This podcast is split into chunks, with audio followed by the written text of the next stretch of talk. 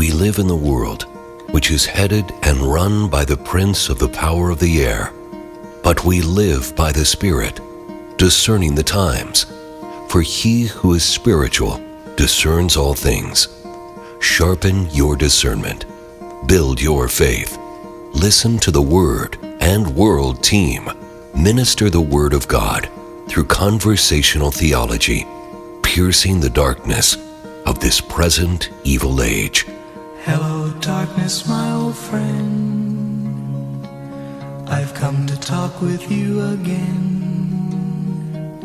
Because a vision softly creeping left its seeds while I was sleeping. And the vision that was planted in my brain still remains within the sound of silence. Well, welcome back.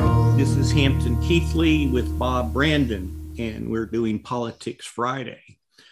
And I thought we were going to talk about Benjamin Franklin, but maybe we have a little digression or something. I'm going to rabbit trail us, Hampton. By the way, speaking of rabbit trails, if I were taking a drive from the great warehouse district of Gypsum, Colorado, down to uh, Dallas, Texas. What part of Dallas are you in again? I forget the name of that. Garland. Garland, that's right. If I, and I, if I was going from here to Garland, and I took a different turn than the normal route, that would be on purpose. That wouldn't be you know, I lost control of what I was doing and just happened to go left or right. That would be on purpose. So the reason we're rabbit trailing today, there's a purpose to it. Okay. So this is an article called What is the Great Reset? It's in Imprimis uh, magazine. It's more like a mailer. But are you familiar Hill, with? Yeah, Hillsdale's little. That's uh, right. Thing.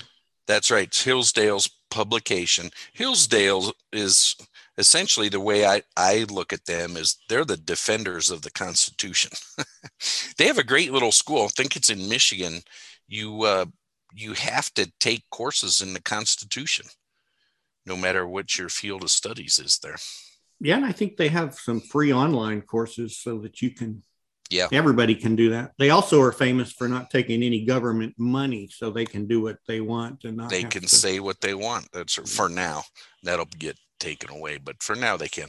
Okay, so this is a great article. We're we're gonna read through this and then discuss, talk our way through it. Because remember, Hampton, we are fond of conversational theology. So here's the author this article. His name is Michael Rectenwald. I'm saying Wald like a German would say it. It's it's W A L D, but they say W like a V, don't right, they? Right. Okay. So Michael Rectenwald is the chief academic officer for American Scholars. He has a BA from the University of Pittsburgh, an MA from Case Western Reserve University, PhD in Literary and Cultural Studies from Carnegie Mellon University. He's taught at New York University, Duke University, North Carolina Central University, Carnegie Mellon University, and Case Western Reserve University. My dad went to Case Western Reserve, Hampton. Oh, wow. That's it. That's in Cleveland. He's, by the way, just thinking of that name, you're like, Western Reserve in Ohio? What what's that, that all about? That, that, used to be the West. That used to be the West as the country developed. Here's his books. He's written um, 19th century British secularism, science, religion, and literature. That's one title. Google Archipelago, Beyond Woke, and Thought Criminal. Hmm. So anyway, I'm going to pick some bones with this guy as we get started. But for the most part, there's a reason I'm reading this. It's helpful. So keep in mind as we dive into this, you know, last time we spent a fair amount of time on COVID. What we really haven't done yet with COVID is put it within the socio political context of what's going on. And this guy's going to help do that. So, this is important material. The following is adapted from a talk delivered at Hillsdale College on November 7th, 2021, during the Center for Constructive Alternatives conference on the Great Reset. So, the title again of this piece is What is the Great Reset? Do you have that in your mind?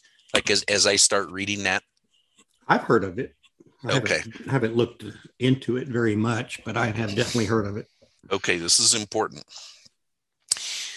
Here's how he starts Is the Great Res- Reset a conspiracy theory? Imagining a vast left wing plot to establish a totali- totalitarian one world government? I would say yes. he says his next one word sentence no. Despite the fact that some people may have spun conspiracy theories based on it with some reason, as we will see, the Great Reset is real. Okay, so timeout. Here's part of what you know grabs my attention just in that opening little paragraph. We've only touched on this before. We haven't really dived into it. I don't know if it really requires a deep dive as much as it just requires awareness. The left is spectacular at defining the terms of a conversation. So, True. Yes. the, right? They're very good at that. They almost win the argument just by the terms they use. So, uh, keep this in mind. When you see the phrase conspiracy theory, instantly my hackles go up. How many conspiracy theories have proved to be true over time? most, quite a of, few- most of them. quite a few of them, right? And there becomes a, a point where it's not theory, it's fact. It's not, a, yeah, it's not a conspiracy theory. It's an actual conspiracy. Correct. That's been going on, you know, since the dawn of time. You could easily see the left labeling Christianity a conspiracy theory, couldn't you? hmm right? Oh, oh, let me get this straight. You got this invisible guy called a devil, and he threw a monkey wrench into mankind. Yes, it's not a theory. That's exactly what happened, right? So the reason he, when he says no, this is not a, a left wing plot to establish a totalitarian one world government. It is that. The reason he's saying no is, uh, in my opinion, people still want to be part of a club. He doesn't want to be kicked out of any speaking engagements, right? He still answers to a wider society and he wants to be a member of that club. So he wants to sound academic and he doesn't want to be labeled a conspiracy theorist. Even though he said, right, some people may have spun conspiracy theory. He uses the verb spun. I'm not spinning anything. I'm just aware of the facts.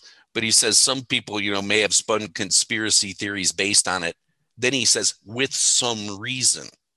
Yeah, a lot of reason. okay. But you, you understand why I'm I'm rabbit trailing that a little bit. It's conspiracy theory is a term that's tossed out there to marginalize someone. Yes. Well, I've got a lot of data on my side. So anyway, let's keep reading. Indeed. Yeah, well, that's a good start. Yeah, indeed. Just last year, Klaus Schwab, a founder and executive chairman of the World Economic Forum. So often you'll see that abbreviated the WEF.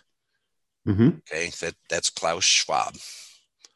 A famous organization made up of the world's political, economic, and cultural elites that meets annually in Davos, Davos, Switzerland.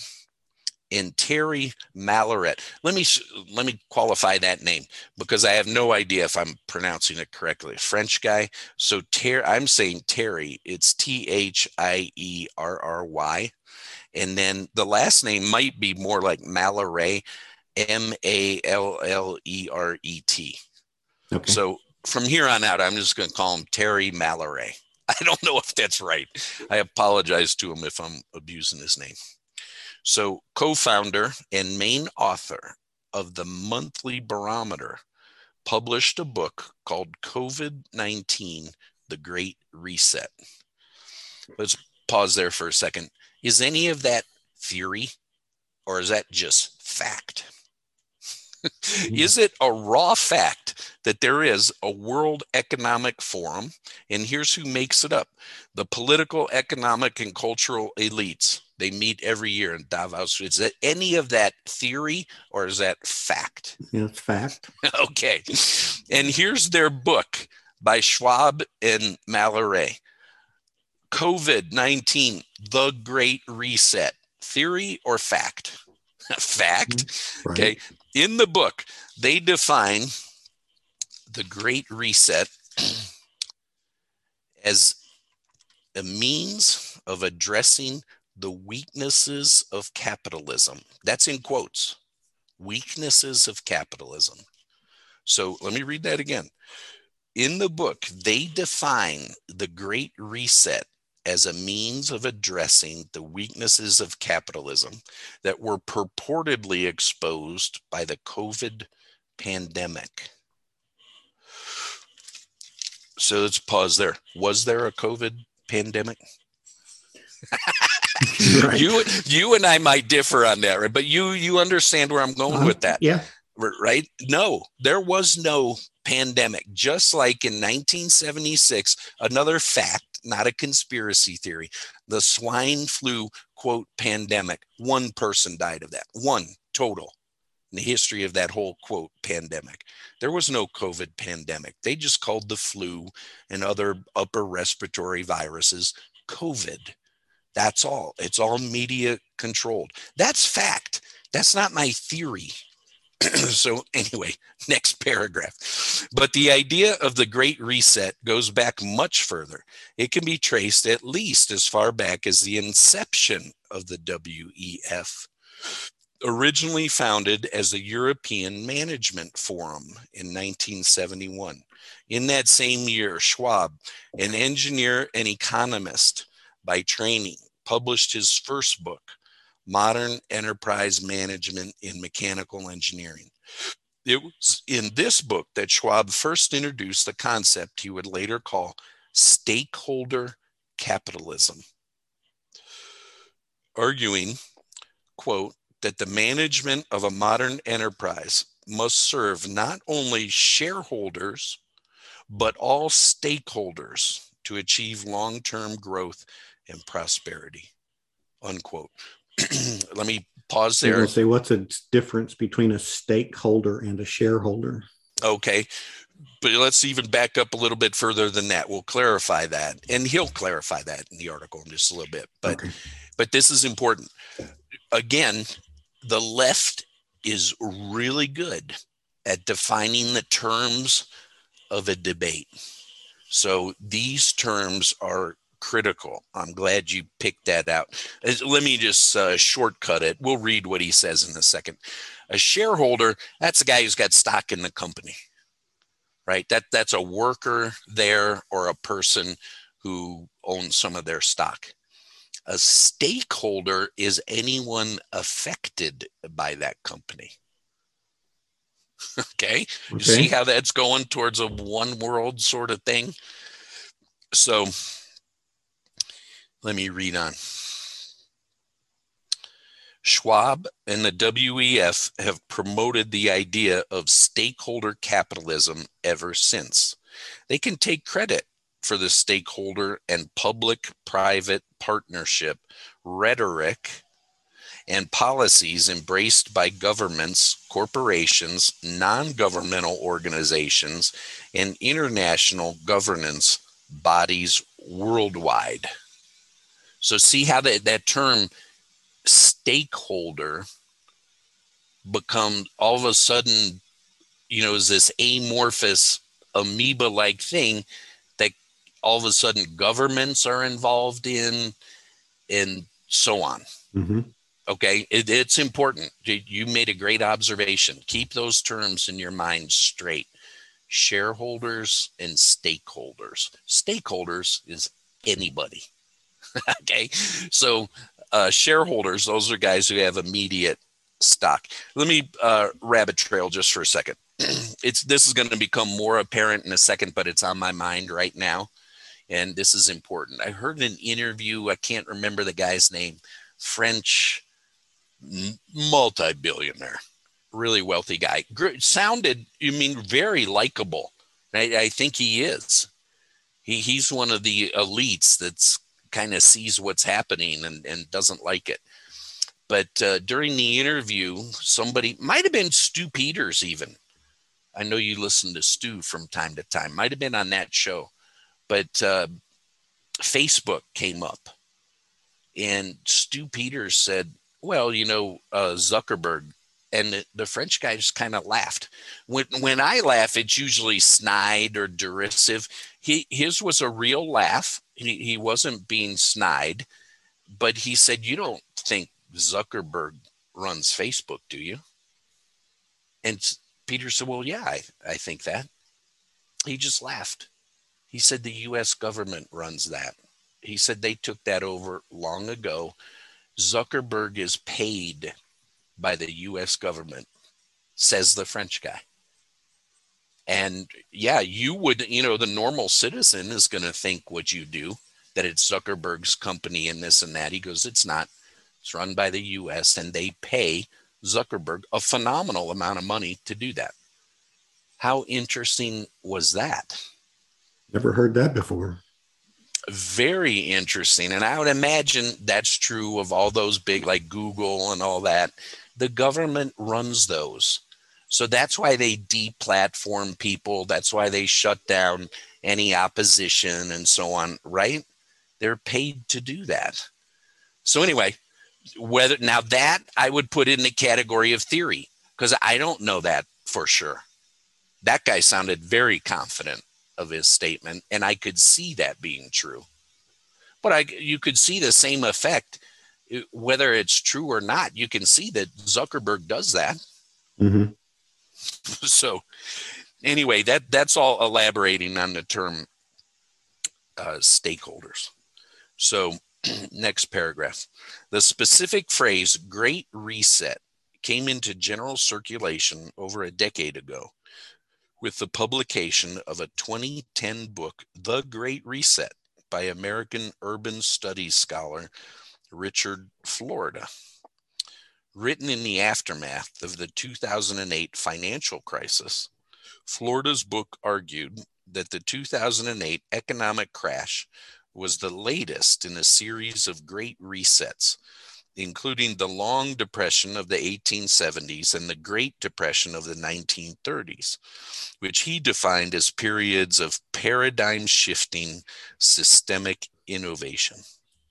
Four years after Florida's book was published, at the 2014 annual meeting of the WEF, Schwab declared, quote, what we want to do in Davos this year is to push the reset button and subsequent that unquote and subsequently the image of a reset button would appear on the WEF's website. Do you remember Hillary using that in her campaign? I do not. Oh yeah, we need to push the great reset button. Okay. She wasn't talking exactly uh, about Schwab in, in particular, but using that terminology, right? She's very familiar with what's going on behind the scenes here. Back to the article. In 2018 and 2019, the WEF organized two events that became the primary inspiration for the current Great Reset project, and also, for obvious reasons, fresh fodder for conspiracy theorists. Don't blame me for the latter. All I'm doing is relating the historical facts. see how he's so hard trying to distance himself from that Mhm. term? Yeah. What a baby. I would just, I mean, he's the article's really good. I like, like what he says, but I would say, you know, to Michael, if we were, you know, having a private conversation somewhere, hey, hey, Mike, you don't need to be part of the club. Just say what you see. So, anyway, in May 2018, the WEF collaborated with Johns Hopkins Center for Health Security to conduct CLADE X. CLADE is C L A D E. CLADE X, all in caps. A simulation of a national pandemic response. Let me read the date that happened again 2018. They simulated a pandemic. Now, is that me being a conspiracy theorist or is that just a raw fact? Sounds like a fact. It's just a fact. So, specifically, the exercise simulated the outbreak of a novel strain of a human para influenza virus with genetic elements of the Nipah virus called Clade X. The simulation ended with a news report stating that in the face of Clade X, without effective vaccines, quote, experts tell us that we would eventually see 30 to 40 million deaths in the US and more than 900 million around the world, 12% of the global population, unquote. Clearly, preparation for a global pandemic was in order. Again, is that me making that up? Or is that just raw fact? And anybody who's not aware of this stuff should just watch uh, Plandemic. Find a platform that'll play that for you. It details the whole thing. This whole quote outbreak, COVID, was all planned. That's why they use the term plandemic. It's not some new virus mankind had never seen before, all of a sudden broke out onto the world population. It's not what happened. It was all on purpose. It's manufactured.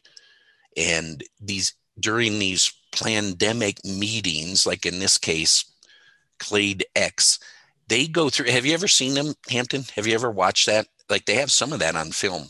Their meetings. No, I haven't. Oh, it's interesting. They'll have the person representing the media, the government person, you know, all the different aspects of a society. And they're saying, this is how we will handle, you know, this situation this situation. The media is just, a, oh, yeah, we'll, we'll get people to believe X. It's so interesting. I mean, when you see it, you're just going, oh my gosh, how, how could anybody not understand what's really happening after you see that years before the outbreak? So anyway, part of it they talked about in the in the pandemic stuff, you know, like who's going to be a problem for us because we think we can dupe the world, but who's going to be uh, the the problem? And, and it's essentially, sorry, I'm trying to. Okay, and it's essentially Hampton, you and me, we're the problem the, the conservative Christians are not going to fall for our media hype. Is I'm putting it in my terms, but that that's what they're driving at in those mm-hmm. meetings. So they're discussing, you know, how we going to shut that down. And it's anybody who watches that and then still wonders about getting vaccinated or so on. Oh my gosh. Okay, back to the article. In October 2019, the WEF collaborated with Johns Hopkins and the Bill and Melinda Gates Foundation on another pandemic exercise, Event 201, which simulated an international response to the outbreak of a novel coronavirus. This was two months before the COVID outbreak in China became news and five months before the World Health Organization declared it a pandemic. And it closely resembled the future COVID scenario. including incorporating the idea of asymptomatic spread. Again, theory or reality? Right. Okay. The Clade X and Event 201 simulations anticipated almost every eventuality of the actual COVID crisis, most notably the responses by governments, health agencies, the media, tech companies, and elements of the public. The responses and their effects included worldwide lockdowns. The, do you understand? They planned this. Oh yeah. They, they right. They said we will do that in the planning exercises, and that's what happened. Worldwide lockdowns, the collapse of businesses and industries, the adoption of biometric surveillance technologies, and emphasis on social media censorship to combat, quote, misinformation, unquote. The flooding of social and legacy media with, quote, authoritative sources, unquote, widespread riots, and mass unemployment. Were there widespread riots in the US leading up to COVID 19? Mm-hmm. It's all planned. I can't believe people don't see this. Anyway, I read on. In addition to being promoted as a response to COVID, the Great Reset is promoted as a response to climate change. In 2017, the WEF published a paper entitled We Need to Reset the Global Operating System to Achieve the United Nations Sustainable sustainable development goals. That's another term, sustainable. That's yeah. just right. That's just code for uh, environmentally friendly, right? Mm-hmm. Which you know is defined by their terms, not reality. Anyway, on June 13th, 2019, the WEF signed a memorandum of understanding with the United Nations. Okay, let's pause there. These aren't just a bunch of guys meeting in Davos, Switzerland. They're powerful, really powerful, right? They're communicating with the United Nations and so on. They're actually the powers that are running the powers behind the governments. Mm-hmm. So, anyway, on, let me read that again. On June 13th, 2019, the WEF signed a memorandum of understanding with the United Nations to form a partnership to advance the quote, UN 2030 Agenda for Sustainable Development, unquote.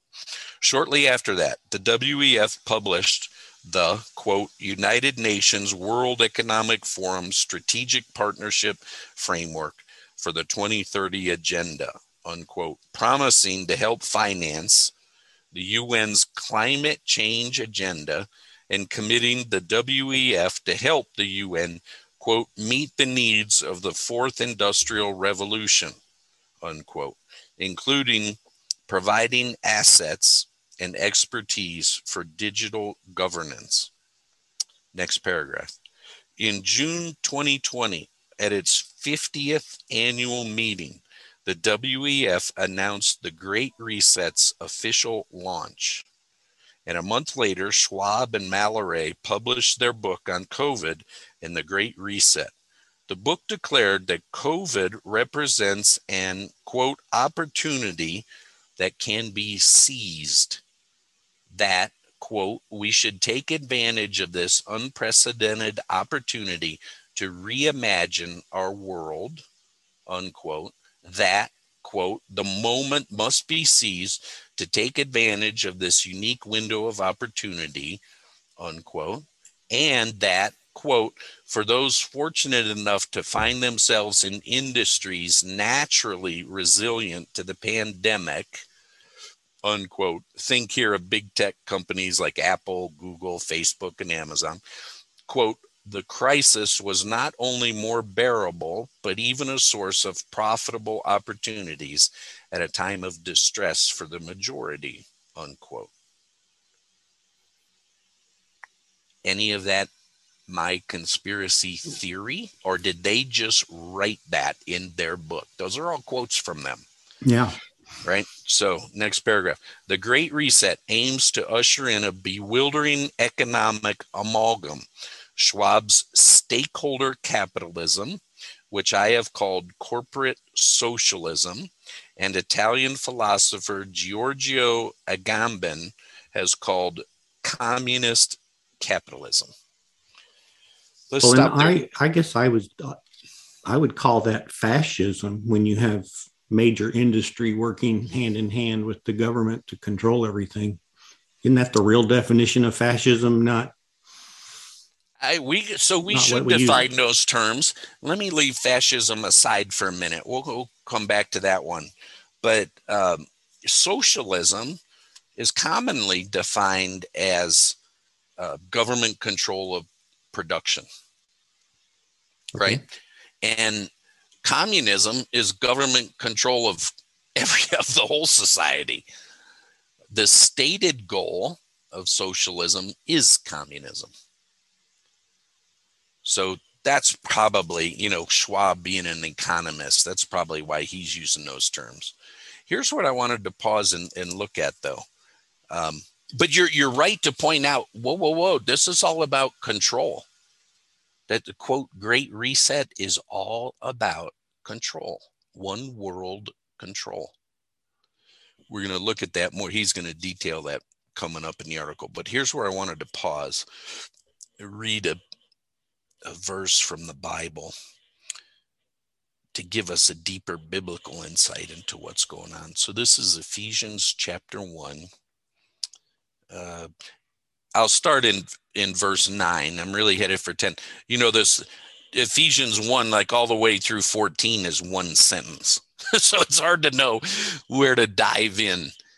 Um, but we're going to dive in in verse 9 of chapter 1 of Paul's letter to the Ephesians. He did this when he revealed to us the mystery of his will according to his good pleasure that he set forth in Christ. Verse 10 toward the administration of the fullness of the times, to head up all things in Christ, the things in heaven and the things on earth. Here's where I wanted to dive in the, the word administration toward the administration of the fullness of the times. That word that we you have you Hampton have translated their administration is the Greek compound word uh, that we get economy from. It's 2 mm-hmm. words, oikos, Greek for house, which can mean more than right your physical building you live in. house has the metaphorical meaning meaning of like your um, sphere of influence, your dominion, right, your reign so oikos and then nomos. That's the Greek word for law. So, in other words, the Greek term, in a literal sense, the house law. We've translated their administration as it as it should be done. That that's what Paul's driving at. So I just wanted people to know the where we get the term economy from is that Greek term oikos nomos, right? Right. So uh, what the one world government guys are driving at when they use the term economy is is their control the house law how things are going to be governed under their authority. The bible uses it the same way. Competing with the one world guys is the ultimate one world guy the creator of it right? Jesus christ is going to rule. We will have one world government in a sense. In a, in a sense right? It's interesting to think about what the economy that when you know used in our our modern language what the economy will be like when christ reigns in the millennium. You ever thought about that? No i hadn't really thought about the economy. It's kind of interesting to yeah. think about isn't it? Well remember when solomon reigned silver had no value because they had so much gold. Right. And it, and it wasn't because Israel was overflowing with natural resources. It was because things were run correctly. So when Jesus is here on his throne in Jerusalem, things will be run correctly and the whole earth will produce like it always was created to. The economy will be so smooth, there will just be a superabundance of everything. Thought we were just going to be sitting on clouds playing harps. you may, you might be. You have probably have more musical skill than I do. I'm I can't play a harp, man. I, I'm hoping I got another job than harp player, but that is kind of funny. A lot of pictures, sort of, and then eh, they kind of picture it, you know, almost like a cupid thing. You got you're wearing a little diaper, and you got to instead maybe instead of a little bow and arrow, you have a little harp. Oh my, and maybe a halo, right? Right. What a yeah, what a mischaracterization of what it's going to be. Um, but anyway, the economy that Christ will run will be based in its essence upon what a human being really is. This economic system that most closely resembles that is capitalism. Communism is based on coercion. I mean, it's that's top down, heavy. Peon working in a factory. Capitalism says you're an individual with the freedom to work. You know, go do it. We, we have laws, moral laws that govern the society. Obey those. But beyond that, be what you should be. Communism does not value a human being that way. Communism's godless. You evolve from pond scum you're capable of working, so we're going to put you to work. And the parameters going to be X, Y, Z. You can see where these one world guys are heading. That's and it comes up further on in in this article. But I just wanted people to know this it, early on. I made the statement that the Bible's the most political book I've ever read. It is. The Bible's where you get your understanding of what a human being really is. And whatever economic system you're going to use and employ, it should correspond to what a human really is. And if it doesn't, it's a broken system. So, yeah. so anyway, Ephesians 1:10 is the biblical word econ where we get our English word economy from. And the Greek word's very similar. It's it is almost transliterated into English, right? Oikos nomos, economy. So anyway, back to the article.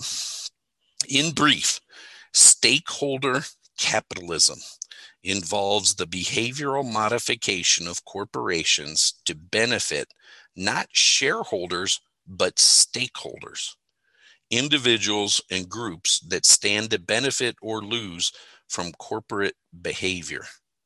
Let me pause there for a sec because you're going to see how the term, how Schwab is using these terms like a good leftist. They're going to be the opposite of what they really are. So, in other words, when he says uh, stakeholder capitalism, what he really means, what he's driving at is socialism slash communism.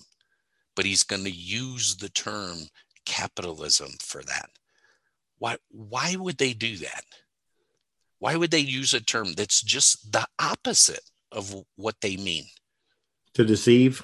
To deceive no people know that socialism communism does not work you, you know who knows that more than anybody the chinese and the russians know that because they've tried it it doesn't work we'll see that eh, also further in the article so they have to call it a kind of capitalism in order to get people on board. But what they're really talking about is socialism slash communism. You'll see that in a, in a minute. Back to the article. Stakeholder capitalism requires not only corporate responses to pandemics and ecological issues such as climate change, but, and this is in quotes, also rethinking commitments to already vulnerable communities within their ecosystems. Unquote. This is the social justice aspect of the Great Reset. That's why you were seeing riots in the US before the COVID outbreak. There's a social justice aspect. So keep these three spear points in mind. You got the health aspect, right? The the quote uh, virus. Mm-hmm. You've got the um, oh, what is the the green stuff, right? Oh yeah, uh, global warming. Yeah, you got the global warming stuff, and you got the social justice stuff. Isn't our culture completely f- filled with those three things? Most of the issues revolve around that. That's all planned. That's all propagated by the World Economic Forum, run by Klaus Schwab. So, um, back to the article. To comply with that, governments, banks, and asset managers, think how powerful that trio is governments, banks, asset managers. Use the environmental, social, and governance index. There's an index that measures all that. The ESG, Environmental, Social, and Governance Index, to squeeze non woke corporations and businesses out of the market. The ESG index is essentially a social credit score that's used to drive ownership and control of production away from the non woke or the non compliant. Government control of production. How did I define socialism? Government control of production. Mm-hmm. And yet he calls it capitalism. It's not. It's not even close. It's the opposite. One of the WEF's many powerful quote strategic partners that that's in their literature is BlackRock Inc. You heard of them? Mm-hmm. Don't they own most of the media companies in the U.S.? I don't know who they own, but I know they're big. They they do. They do. That's why all the messaging comes ultimately through the WEF. It doesn't come from CNN's not telling you the news. They're literally a propaganda outlet for the WEF. 100 percent. so anyway, BlackRock, he says the world's largest asset manager is solidly behind the stakeholder model. In 20 in a 2021 letter to CEOs, BlackRock CEO Larry Fink declared that quote climate risk is investment risk and the creation of sustainable index investments has enabled a massive acceleration of capital towards companies better prepared to address climate risk. Is that me? being a conspiracy theorist or is that fact that he just wrote that in his letter to all the other CEOs? Fink mm-hmm. or the COVID pandemic, Fink wrote, accelerated the flow of funds towards sustainable investments. In other words, to their quote friends. That's what he means by that. Here's the part of his letter. We have long believed that our clients, as shareholders, in your company will benefit if you can create enduring, sustainable value for all your stakeholders. As more and more investors choose to tilt their investments towards sustainability focused companies, the tectonic shift we are seeing will accelerate further. And because this will have such a dramatic impact on how capital was allocated, every management team and board will need to consider how this will impact their company's stock. Let me put it in my words. You better get on board with us or you'll be squished. That's what he's saying. It has nothing to do with being green or pollution. It's economic dominance. Fink's letter is more than a report to CEOs, it is an implicit threat be woke or else. Actually, this author got that right. In their recent book on the Great Reset, Schwab and Malleret pit stakeholder capitalism, that's their term, that's in quotes, against neoliberalism. Wait do you hear this. Defining the latter as a corpus of ideas and policies favoring competition over solidarity, creative destruction over government intervention, and economic growth over social welfare. In other words, our author says, neoliberalism refers to the free enterprise system, right? It's the opposite. I'm going to say that they're saying. That's not what I was thinking when you said neoliberalism. Right. It's that's their game playing. That's how they use those terms to deceive you. What was the original deception in the history of the world? Has God said? Right? There's here you have there's this word manipulation here. I heard somebody say that Satan was the first woke person because he told Eve, You're not really happy. You're oppressed by God. Well, that's right. I mean, that, it, that is right. Isn't that what he's tempting her with? Mm-hmm. And God, God's keeping you down. You could be like him. How, how bizarre. She was like him. She's mm-hmm. his image. Right. Oh, oh my gosh. Anyway, in other words, neoliberalism refers to the free enterprise system. In opposing that system, stakeholder capitalism entails corporate cooperation with the state and vastly increased government intervention in the economy. Remember that French guy saying Zuckerberg, Zuckerberg doesn't run Facebook. The government does. They've they've their fingers are into everything, Hampton. Mm-hmm. Proponents of the Great Reset hold neoliberalism responsible for our economic woes. but in truth, the governmental favoring of industries and players within industries, what used to be known as corporatism or economic fascism, like you pointed out, has been the real source of what Schwab and his allies at the WEF decry. So I have a question. You often heard the phrase crony capitalism. Mm-hmm. So how would that fit into this? I'm not sure I could. I'm prepared to give a good answer to that. Um, I mean, that sounds a lot like government control of of industry and all the favors. There's a, there would be a lot of similarities, a lot of similarities, but I'm not prepared to detail that exactly. I okay. understand the question. I just have to think about that more. Back to the text.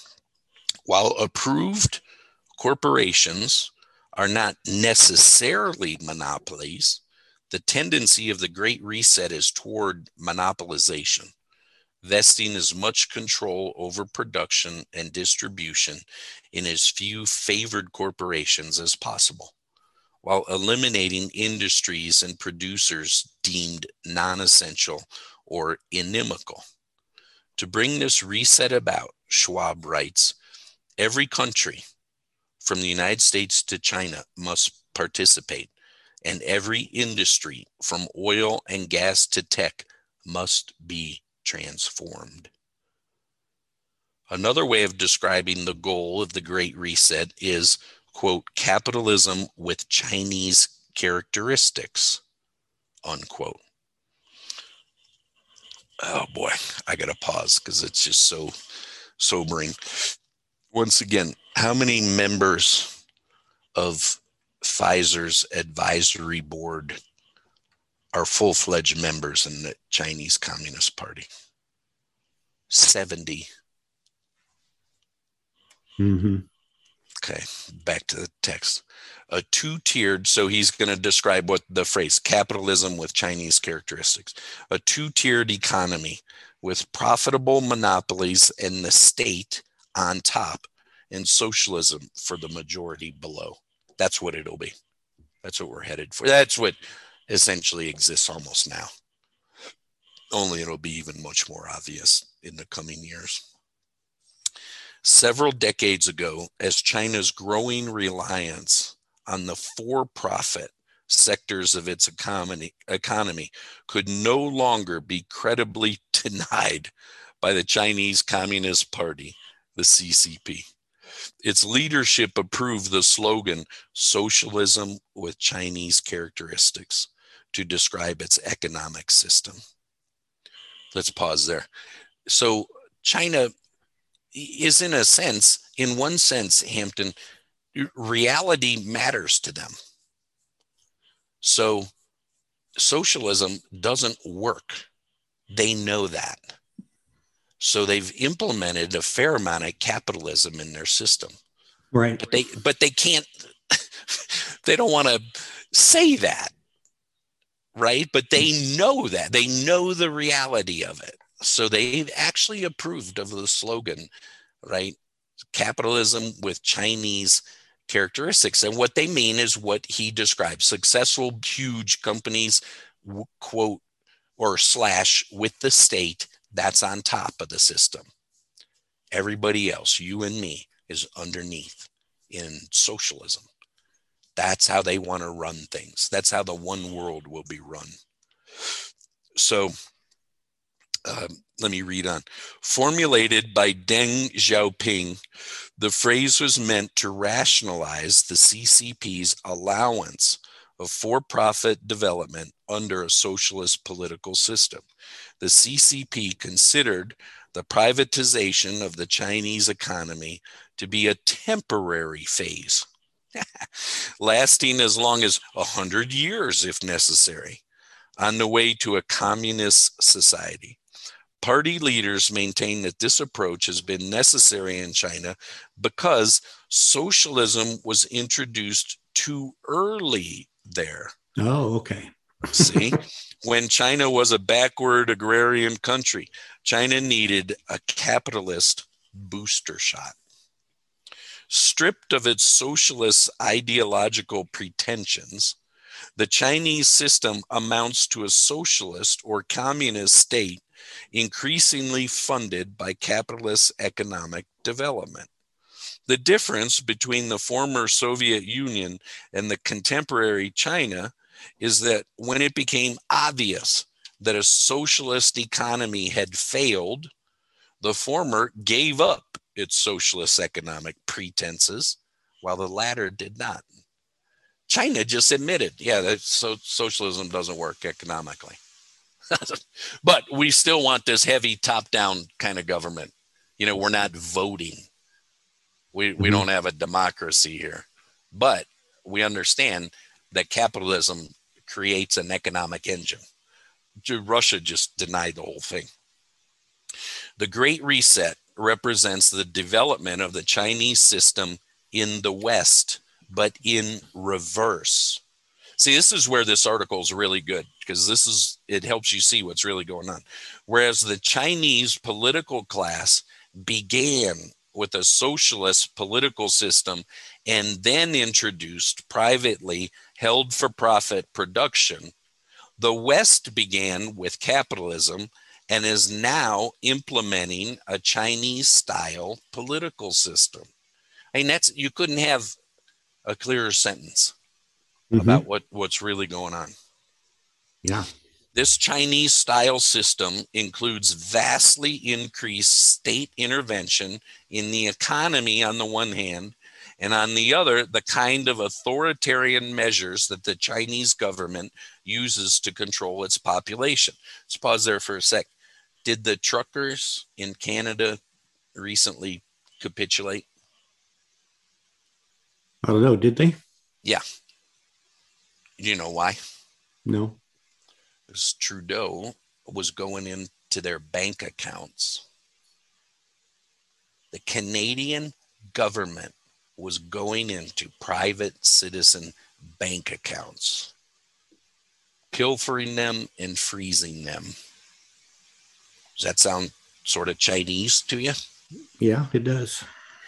At a this was at a uh, conference I can't give the exact specifics of this. I heard him say it, but it was uh, within the last few months. Hey Trudeau, aside from Canada, what what government in the world do you really admire? Want to guess what he said? China. China. There you go. And they do all that under like these emergency sort of things. Oh, the Canadian government's not really a criminal because we have this emergency act thing that allows us to do this while we're being threatened by the truckers. What did we do in America? The year before the quote COVID fake pandemic, they changed the emergency use authorization of vaccines because there wouldn't have been a, a, need for a new vaccine. There's no way you can create a vaccine in one year. There's no way. But right. under the emergency use rules, right? So it's, it's really a joke. You know, we have laws that govern our society unless they're going to hinder us from doing what we want. And then we just bypass the law and we call it an emergency use thing. I mean, it's a joke. How do, how do they think people don't see through that? A lot of them don't, actually. Anyway, back to the text. Schwab and Malleret write that if, quote, the past five centuries in Europe and America have taught us anything, it is that acute crises contribute to boosting the power of the state. It's always been the case. And there's no reason it should be different from the COVID 19, should be different with the COVID 19 pandemic. That's a quote from them. Well, what? That's why there was this thing to for the government to take more control. Well, that was uh was it Rahm Emanuel Obama's yes, yes. guy that said never let a crisis go to waste. Yes. So they kind of failed with uh, you know Obama with the national health care thing. We have aspects of that, but he, he kind of failed with that because in a sense they almost you know like tried to do it legally, and people don't like that. That's communism. So okay, let's try it another way. Let's create a fake pandemic. That's what they're doing. It's on purpose, and it's it's much worse than just government control. There's also population control yeah. involved in this. But but anyway, this is the real reason why you're seeing the things we are in the last couple years in our culture. So the draconian lockdown measures employed by Western governments managed to accomplish goals of which corporate socialists in the WEF could only dream. Above all, the destruction of small businesses eliminating competitors for corporate monopolists favored by the state. In the US alone, according to the Foundation for Economic Education, millions of small businesses closed their doors due to the lockdowns. Yelp data indicates that 60% of those closures are now permanent. Wow. Yeah. They've, they've yeah, we all were stuck at home and ordering from Amazon. Correct. Meanwhile, companies like Amazon, Apple, Facebook, and Google enjoyed record gains. So, Obama's attempt at redistribution, you know, he did that to some extent. These guys have done it in spades. And it isn't going to the poor. It's not Robin Hood. It's the huge corps getting bigger because the huge corps are the government these days. You understand that? Oh, yeah. Okay. Other developments that advance the Great Reset agenda have included unfettered immigration, right? That's why Trump had to be removed. He did not lose that election he won overwhelmingly. But that would have thrown this, it would have stopped the gears of this mechanism dead in their place. So they removed him. So, um, unfettered immigration, travel restrictions for otherwise legal border crossing, and the Federal Reserve's unrestrained printing of money. They know what that'll do. And here he says that. And subsequent inflation, increased taxation, increased dependence on the state, broken supply chains, the restrictions and job losses due to vaccine mandates, and the prospect of personal carbon allowances. See, they want all of that. They want all of those things contributes to the one world Chinese on top, socialism on the bottom. Such policies reflect the quote fairness unquote aspect of the Great Reset. Remember terms again, right? We've defined that a lot of times, right? It, what they mean by fair and what I mean by fair, completely different things. Fairness requires lowering economic status of people in wealthier nations like the US relative to that of people in the poorer regions of the world. One of the fu- functions of woke ideology is to make the majority in developed countries feel guilty about their wealth, which the elites aim to reset downwards. Except one notices for the elites themselves who need to be rich in order to fly their private jets to Davos each year. The Great Reset's corporate stakeholder model overlaps with its governance and geopolitical model. States and favored corporations are combined in public private partnerships and together have control of governance. See, that's why that French guy, Hampton, was saying uh, Zuckerberg doesn't own Facebook the US government does, and they pay Zuckerberg a ton of money to run that. So, anyway, uh, governance is not only increasingly privatized, but also, and more importantly, corporations are deputized as major additions to governments and intergovernmental bodies. The state is thereby extended, enhanced, and augmented by the addition of enormous corporate assets. As such, corporations become what I have called governmentalities. I think that's exactly right. Otherwise, private organizations wielded as a state apparatus with no obligation to answer to pesky voters. Since these corporations are multinational the state essentially becomes globalist, whether or not a one world government is ever formalized. As if the economic and governmental resets are not dramatic enough, the technological reset reads like a dystopian science fiction novel.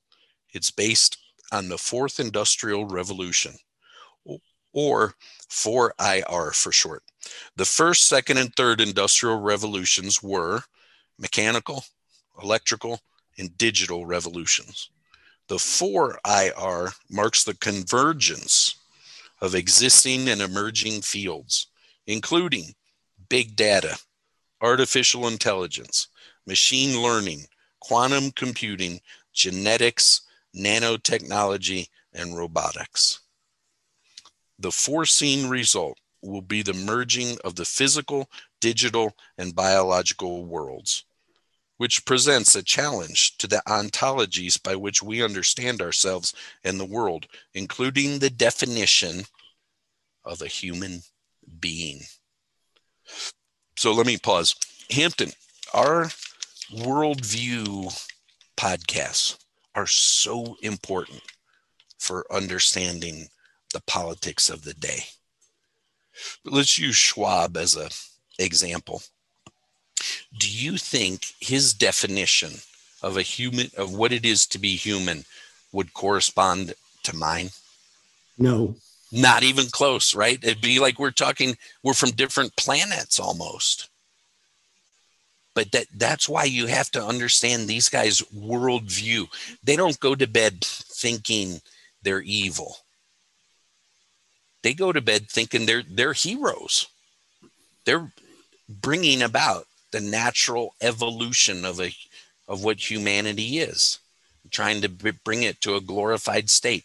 We've, we've said this before, but it's always impressed me that the goals of the socialists are so parallel to mine, but with completely different results.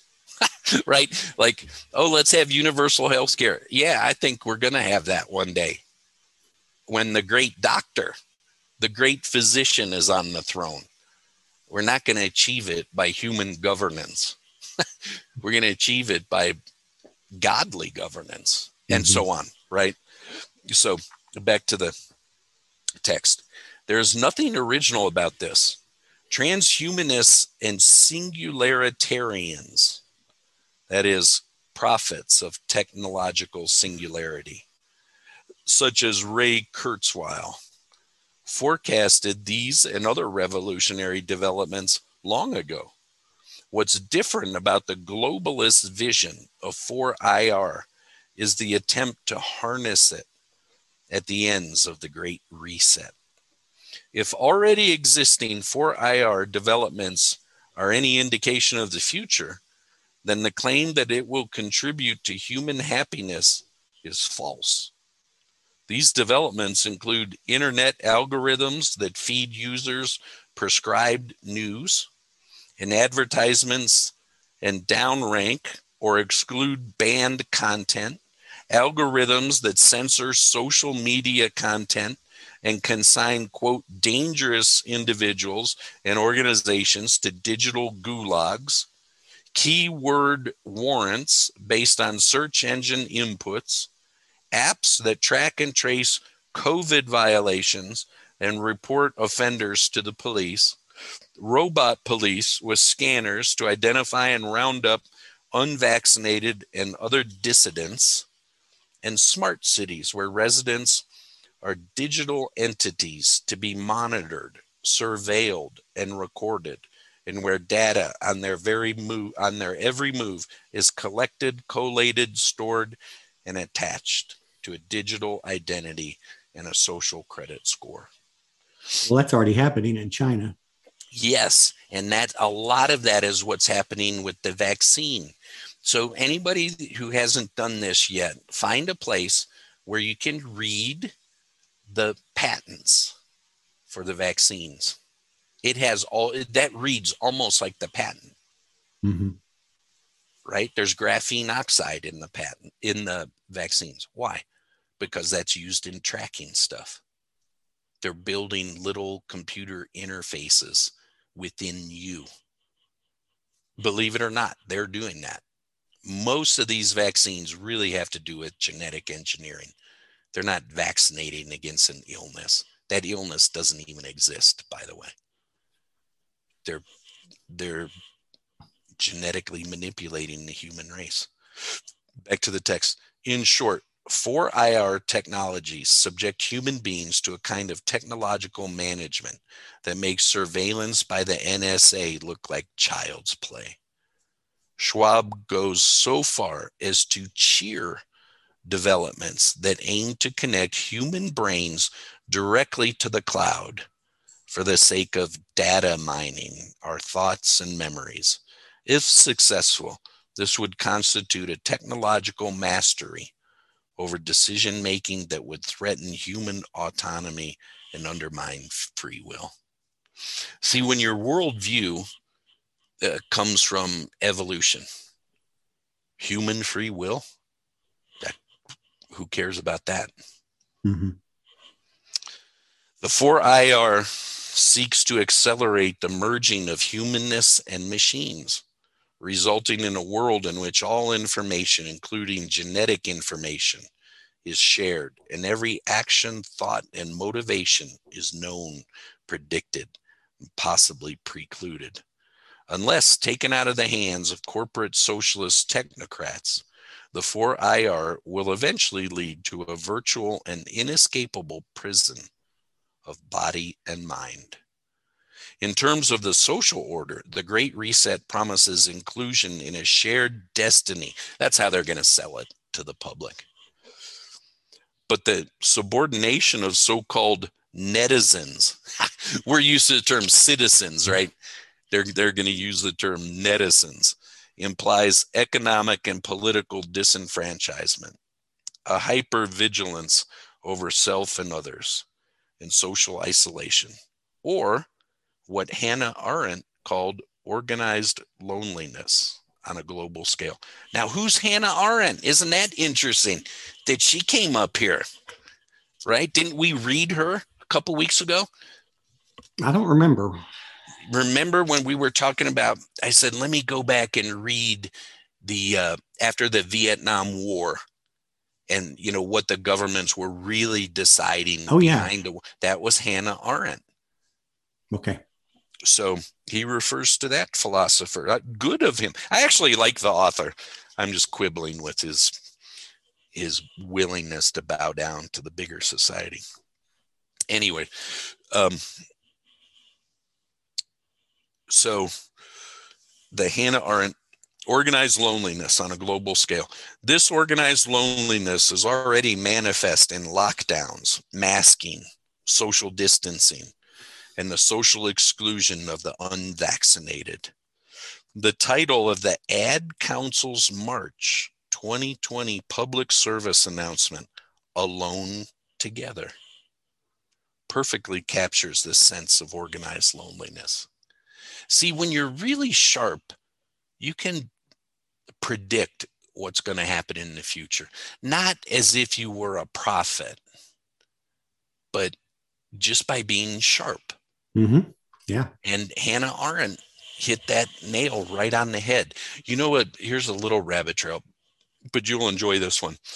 Uh, where that really came home to me was studying textual criticism and reading Westcott and Hort. And they had said, well before this ever happened, if you somehow were able to find manuscripts that predated the ones we have now, you know, that went back to within 100 years, 200 years of the original New Testament text. These uh, texts would read such and such. And then after they had died, we found manuscripts like that, right? We found like P46, mm-hmm. right? Uh, the, the famous ones they read exactly like Westcott and Hort said they would. That means what they were saying was right. And yeah. so here's how we can test our own Politics Friday podcast. I wish I'd have said this last week because I, I had told my friends, but now we don't really have it on record. Russia will invade Ukraine. There's no no question about that here's the second half of that. Well, do you we, know that the missile started flying last year? Yes, yes, yes. But here's the second part of that. The US will do nothing about that. Nothing. Now, ostensibly, they will say, we're going to put sanctions on Russia. That is doing nothing. Here's why. The last time we put sanctions on Russia, they primarily pertain to Russia's oil industry, they got around that real quick. You know why? Why? Joe Biden facilitated them getting around it. He gets paid by Russia. It's all on his son's computer. He will do nothing. They own him. And so does China. That's where Joe Biden really makes his money. It's not by being a senator. It's by being paid huge millions of dollars by Russia and China to do that stuff. So whatever the president, you know, was Obama at that time, we're going to sanction Russia. No, you're not. You're just going to say that, but you know they're going to get around that because you're going to facilitate them getting around that. They own him.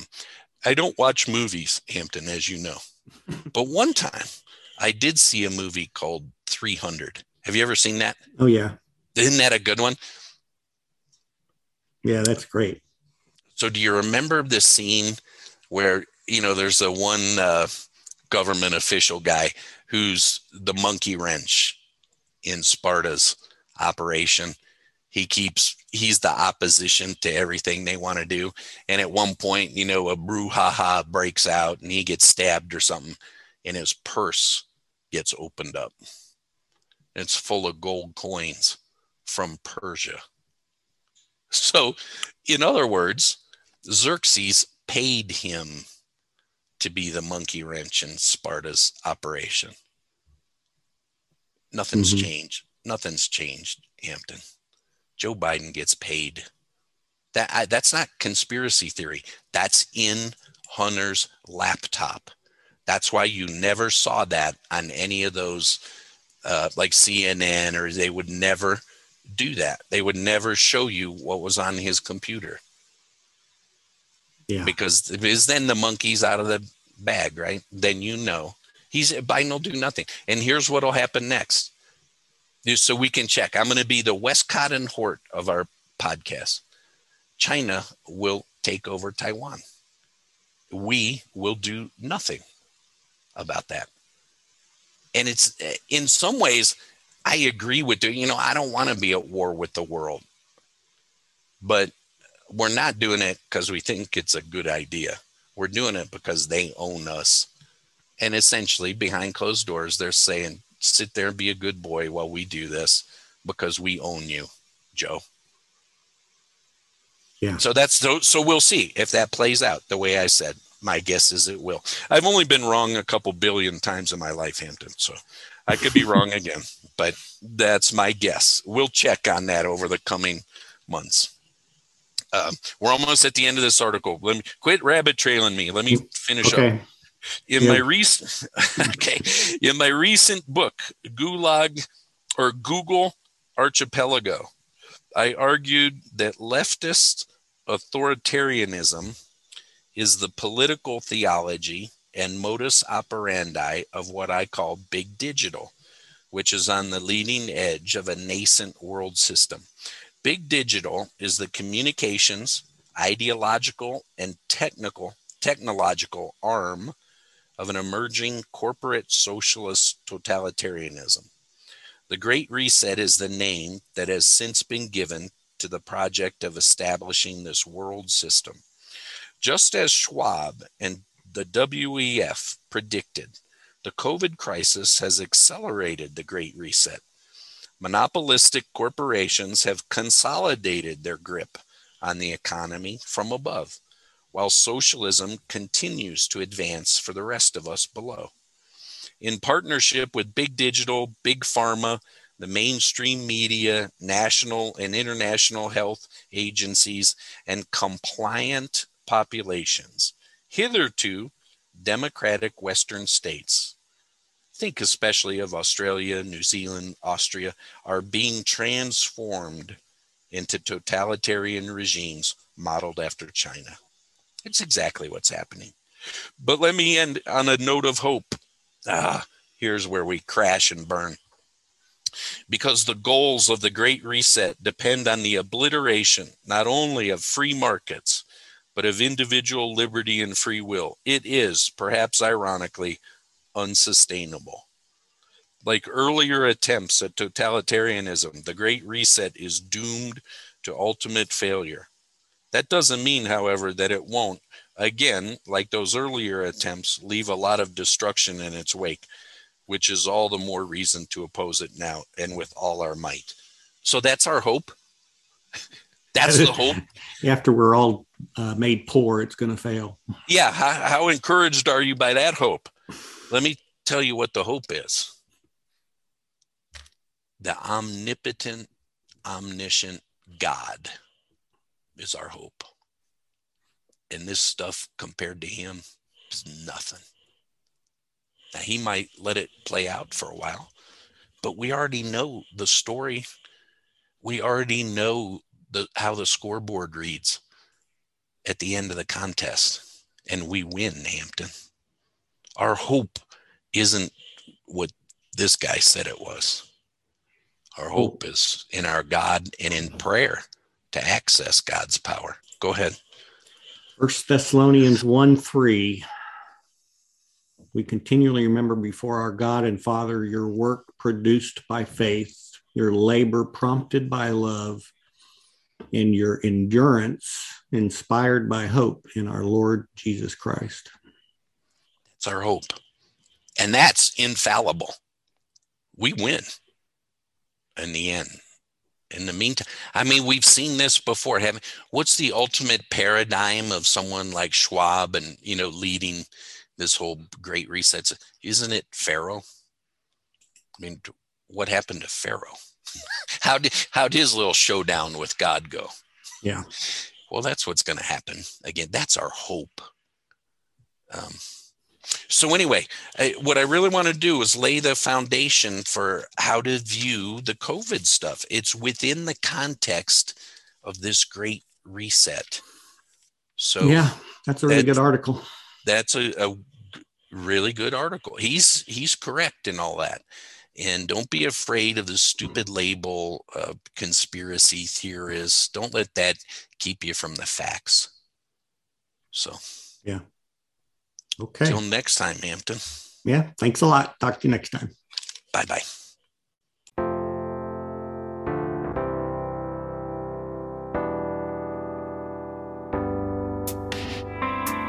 Therefore, I exhort you, brothers and sisters, by the mercies of God, to present your bodies as a sacrifice, alive, holy, and pleasing to God, which is your reasonable service. Do not be conformed to this present world, but be transformed by the renewing of your mind, so that you may test and approve what is the will of God, what is good and well pleasing and perfect.